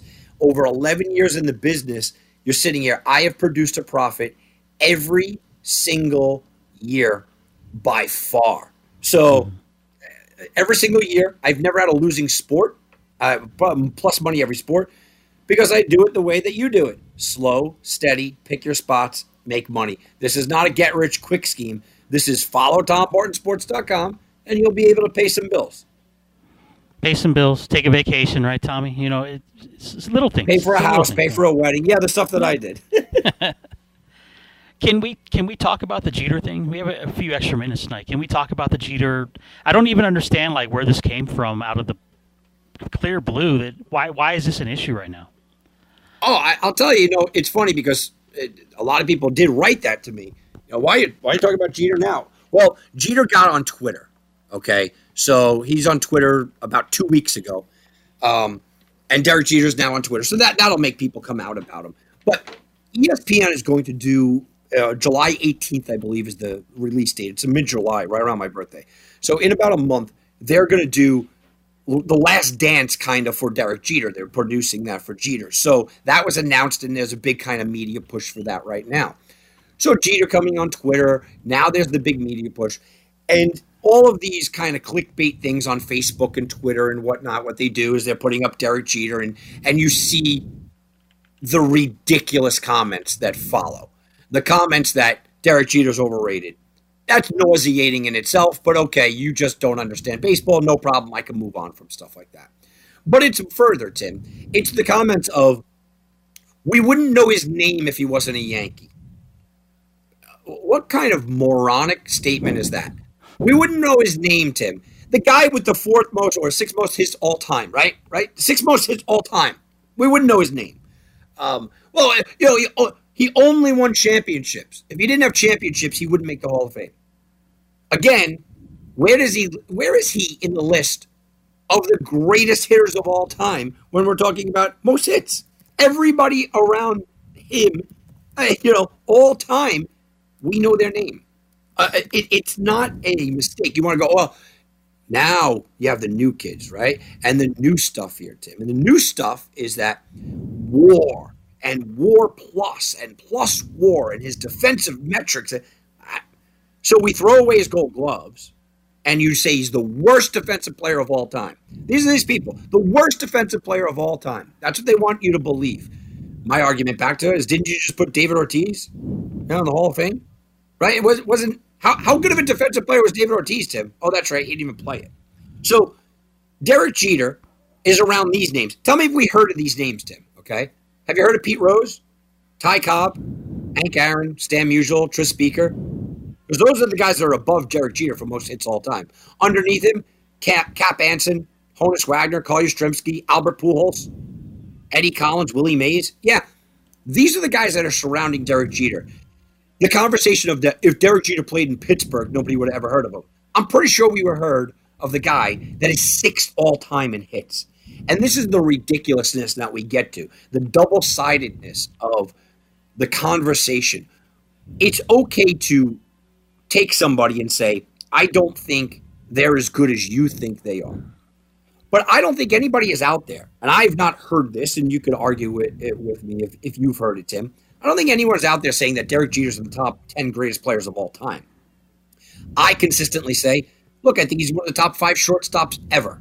For me, he's in the top two or three shortstops ever. I personally think he was better than Cal Ripken, but I lean a lot of that on the championships. If you want to tell me Cal Ripken was better. Okay, I'm okay with that, right? But he's it. He's there. I don't think anyone's taken that hard stance that Derek Jeter is the, the greatest player that I've ever seen, greatest player of a generation. No, he's simply one of the greatest players at his position of all time. I think top five is a fair assessment.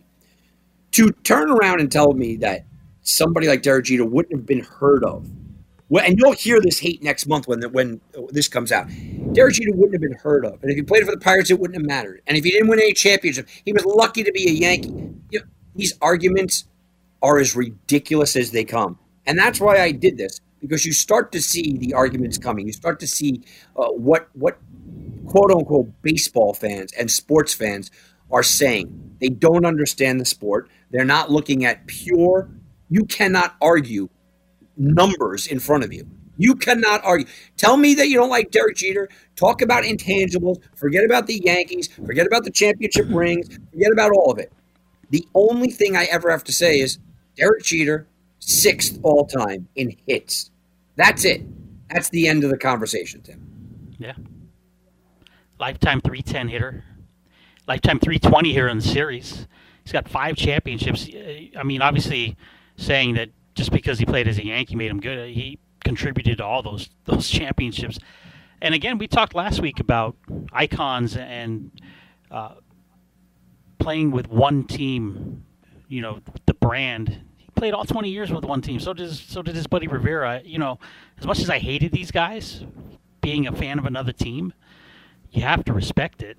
And I, I, just I didn't understand where, where where this was coming from, and I guess we'll we'll see a lot more of it here in a couple weeks when that goes on, thirty for thirty, right?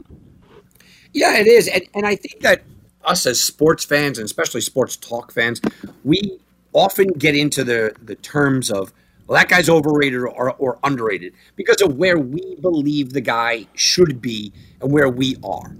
And if there are, listen, if there are Yankee fans out there telling me that Derek Jeter is a top 10 all time player, I'm going to tell you, you're overrating him. But overall, you have to take the pulse of the nation and the pulse of what sports fans believe. Not a lot of baseball fans I know are saying these things about Derek Jeter. Not a lot of baseball fans. Not a lot of baseball fans are turning around and overrating him. I just made a comment a little while ago that got under uh, our friend Chris Wynn's, you know, feathers there. He got him a little ruffled up, and I said that Tom Izzo is overrated. Tom Izzo, in my opinion, is overrated because if you ask college basketball fans, rattle off the top two or three greatest coaches in college basketball right now, he's going to be up there. And I don't think he's in the top two or three. But that is reading the room kind of thing, you know, assessing the situation. People are going to go, well, Patrick Mahomes is overrated. All right, well, by what metric? If you say he's undoubtedly the greatest quarterback in the NFL right now, all right, maybe he's a little overrated. If you tell me, look, he's one of the top two or three greatest quarterbacks, he's not overrated. But with Derek Jeter, it is it's the extreme. It's there's no give and take there. There's no, yeah, you know what, he's good. I got a little bit too much credit because he was a Yankee. No. We wouldn't know his name if he didn't wear a Yankee jersey. Hey, if he played in Pittsburgh, he would be nothing. Guys, we're looking at straight numbers. And that's all you need to back this up. It's straight numbers, Tim. That's the beauty of baseball as opposed to every other sport. In every other sport, numbers are important, but they're not the be all end all. In Major League Baseball, winning matters. Of course it does. But numbers are everything. And if you're sitting of the, the thousands and thousands and tens of thousands of great players that ever played this game, you did it sixth best out of anybody. Tim, we talked about I, I coach eight and nine year olds, right? At the very basic level of baseball, what do you tell them to do? Get a hit, right? So, of anybody that's ever lived, Derek Jeter was sixth best at doing the most basic thing at Major League Baseball. Forget about his fielding, forget about his championships, forget about the pinstripes, forget about it all. Derek Jeter was the sixth best player that has ever lived at getting hit. That that well, that that right there is the end of the conversation. It's because he played New York, though, Tom. Yeah, you know exactly. Yeah. Could could I, if I said this, would this be more? Would, would this have more truth to the statement that because he played New York or because he was a Yankee, that he dated some of the most beautiful women in the world? That that has that, more. That's more right? impressive than the hits, Tim. right. and here's impressive. the thing you you, you want to really know? Here's here's the thing. Um, I used to I, I, I used to you know be in the locker room a lot in the, the 97 98 99 seasons and, and whatnot. But i was young i was in the city i used to go to the china club a lot.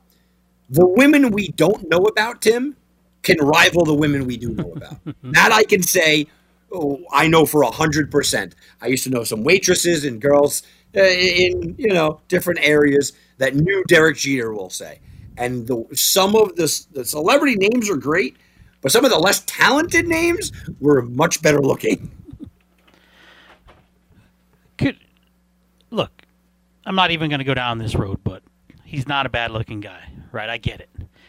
If he was in Pittsburgh with that losing franchise, would it still be the same? That's the question. No. no chance. So, so there is some truth if that was the statement made that Derek Jeter only dated the beautiful women because he was in New York or a Yankee rather than being in Cincinnati or Pittsburgh, is what you're saying, right? Yeah, of course. I mean, it's everything in life. You know, if Derek Jeter was selling life insurance, I don't think he would have been getting the same kind of tail. I mean, you know, I, will tell I'll tell you my own life. Look, I'm not saying I was a great looking guy, but I was a lot better looking than I am now. Um, uh, but if I didn't live in a beach town that had a lot of drinking and a lot of beautiful bikini clad girls, I probably wouldn't have, uh, you know, uh, gotten as much as I got, right? If I was somewhere in mm-hmm. Pittsburgh uh, working a nine to five job, probably wouldn't have worked that well. So, I mean, I think it happens with everybody. But yeah, that is a fa- that's the fair assessment right there. Okay. No women would know Derek Jeter's name if you lived in Pittsburgh. Truth. That is the truth. Speaking of your Yankees, nine of ten, 44 and 16, now eight and a half up on Toronto. Tom, they just continue to crush the baseball. And our boy, hashtag Aaron Judge MVP, two more yesterday. He's got 24 now, Tom. Yeah, it's not even close now. Um, and this is something I told you years ago. Ohtani robbed the rookie of the year from Miguel, you know, Andujar, who wound up mm-hmm. being nothing, but he did. Last year, it was Gerrit Cole's Cy Young to lose. He should have won it. Didn't happen because he's a Yankee. Altuve robbed Aaron Judge years ago for the MVP. That was Aaron Judge's MVP. Altuve stole it. Um, Justin Morneau stole an MVP from Derek Jeter. That shouldn't have happened. Don Mattingly got an MVP stolen from from Wade Boggs. That was looks ridiculous now. And Roger Clemens, that looks ridiculous now. The Clemens thing, I should say. So New York Yankees have always had a really tough time cracking the vote in. And I said to you when we did our preview, and you said, I'm taking Aaron Judge. I said, Tim, the only reason I'm not doing it is because the Yankee bias rears its ugly head. And in order for some New York Yankee to win the Cy Young or the MVP, what's going to have to happen is they're going to have to leave it to no doubt. It's going to have to be so ridiculous. One of these insane kind of years, Tim, and while I think Judge is going to have a great year, I don't know if he's going to clear the field. Well, Tim, he's clearing the field. I was watching the Angels Mets game today, and they were talking about Aaron Judge, and they're like, well, the, the surefire MVP up until this point. And, and that's what it needed to be. In order for a New York Yankee to win the MVP in this very biased voting world, they have to absolutely make it no doubt. And right now, Aaron Judge is making this absolutely no doubt. 307 runs scored. And as good as the offense have been, we, we talked about it week after week.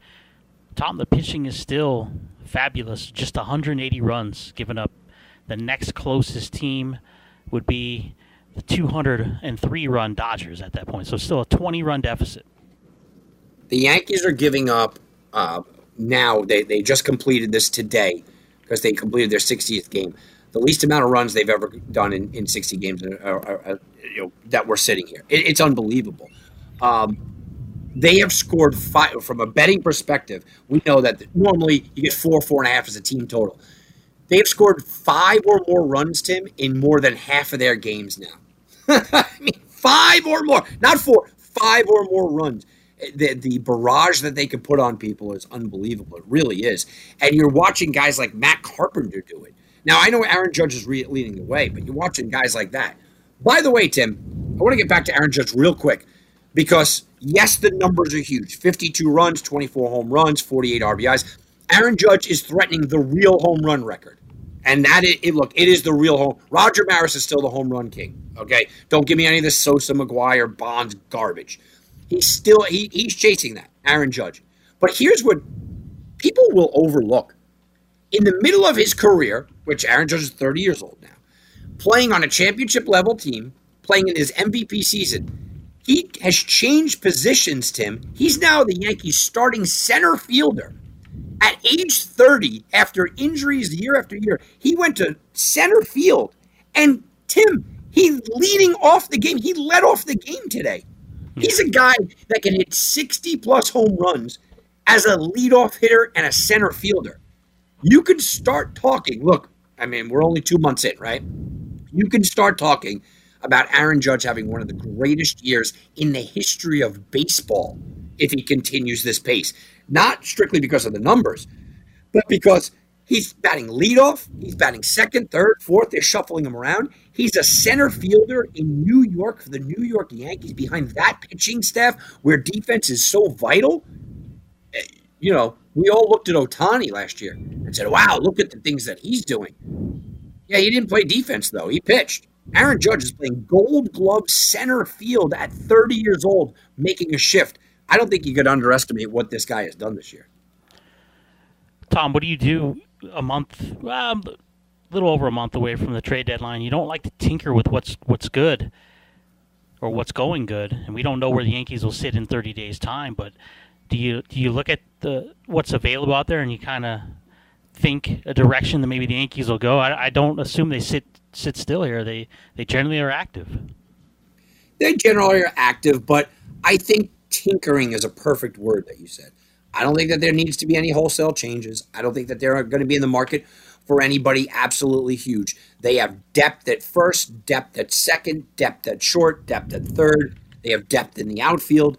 Um, they're they're relieving core. They could use another arm because Jonathan Loáisiga is still battling himself back. Chad Green is out for the season. Zach Britton is out, right? So I like Clay Holmes.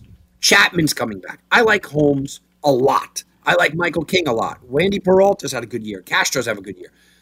But I'd feel much more comfortable if they had another really dominant um, guy in a setup role there. That I'd feel much more comfortable there. So I think they go and do that. And I think they get an arm, Tim. Look, Cole, Montgomery, Severino, Cortes, and Taillon have been great.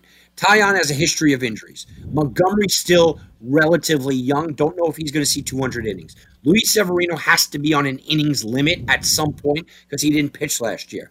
Domingo Germán, who is going to be the guy to bring up, doesn't instill confidence, and who knows if he's ever going to play again. Clarke Schmidt, eh, it's not the guy I want in a playoff spot if I need him during a playoff push or a postseason push.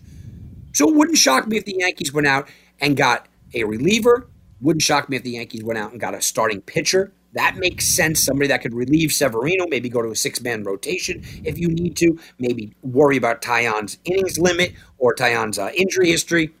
But all I keep hearing is that they're going after a catcher, Tim. I'm perfectly fine with Trevino. I'm okay with Higashioka as his backup.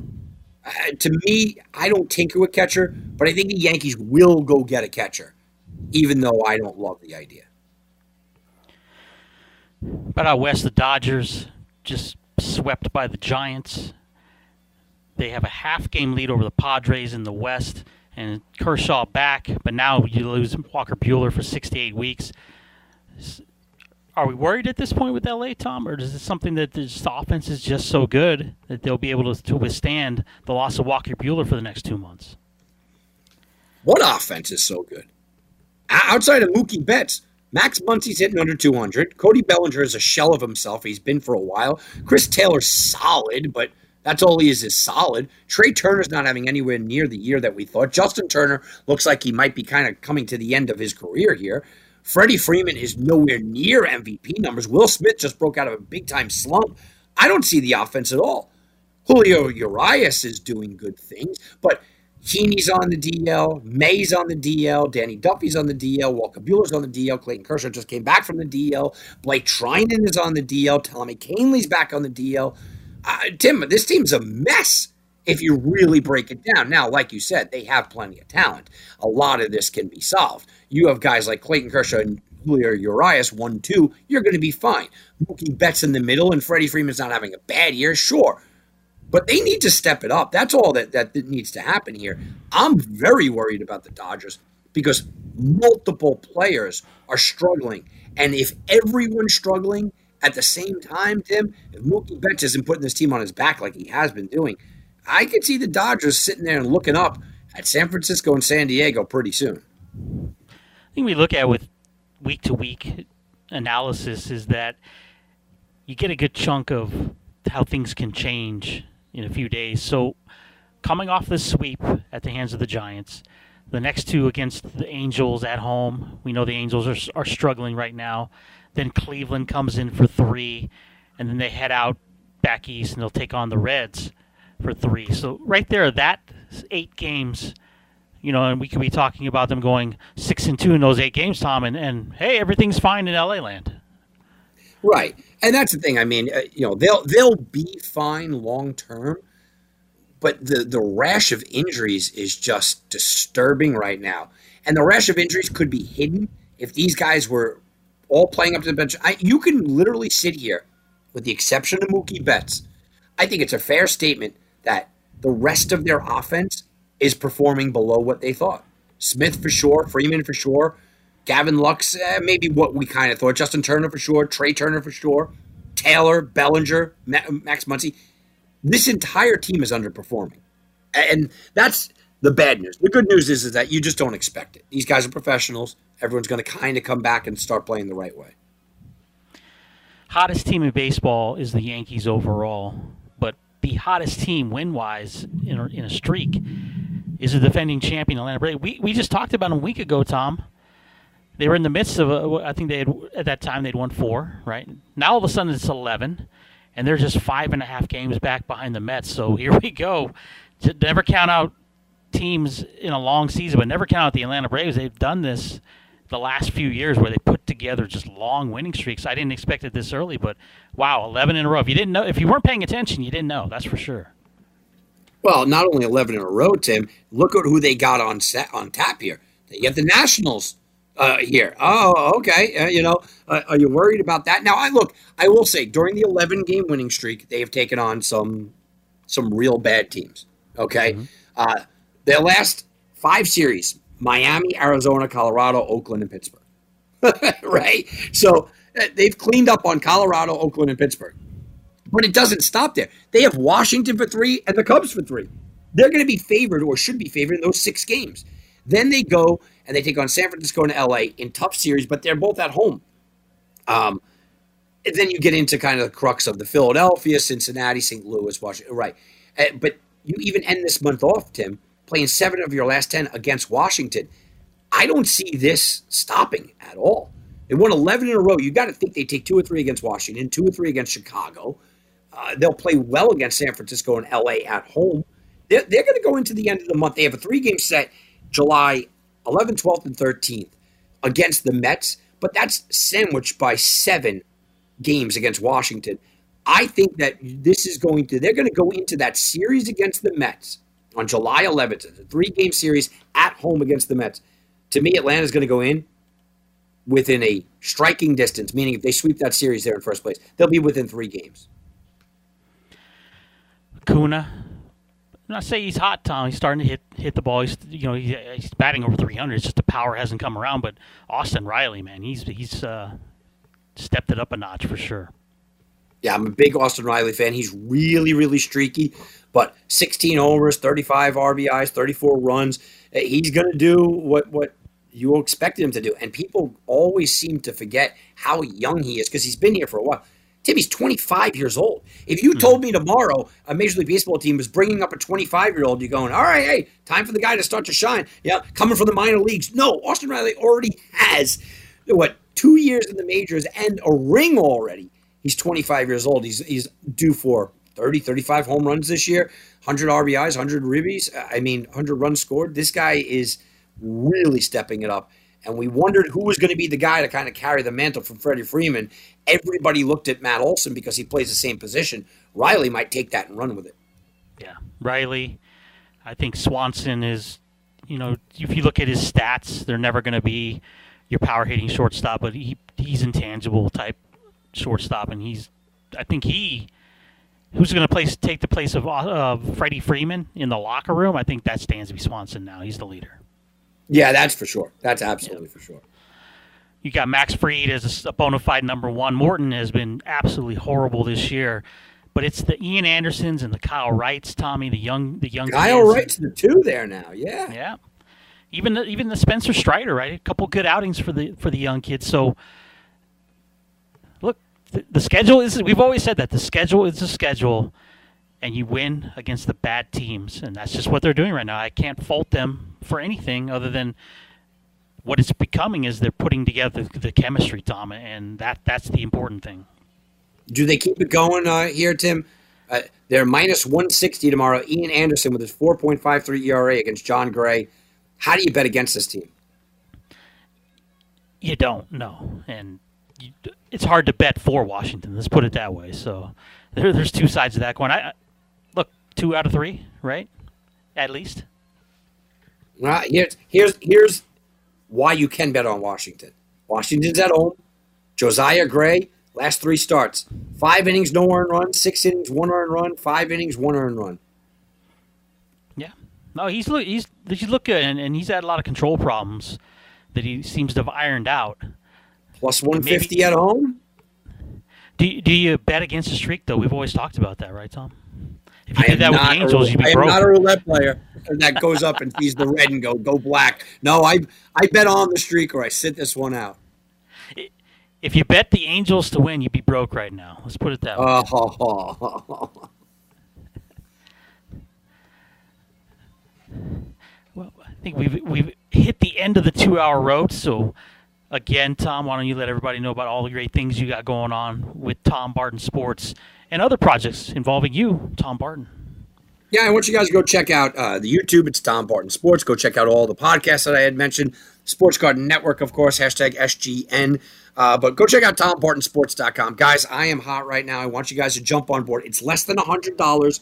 You get every single play for the next 30 days. So it's going to take you right up into just about the all star break of Major League Baseball. Every baseball play, usually one or two plays per day. Everything I give out in the NBA, everything I give out in the Stanley Cup finals, all of it at TomBartonSports.com. Sign up now. It's less than $100. Like I said, I am monitored, I am verified. It's all there for the taking at TomBartonSports.com. Tom, have a great Father's Day. We'll talk to you in two weeks, my friend. Talk to you guys in two weeks where there'll be an NBA champion and a Stanley Cup champion. That's Tom Bard, TomBartonSports.com. For Mateo, I'm Tim Unglesby again. We're off next week. We'll see you in two weeks' time. Right here on Heatwave Sports, only on Fox Sports Radio, 98.9 FM, 1340 AM. Have a good one.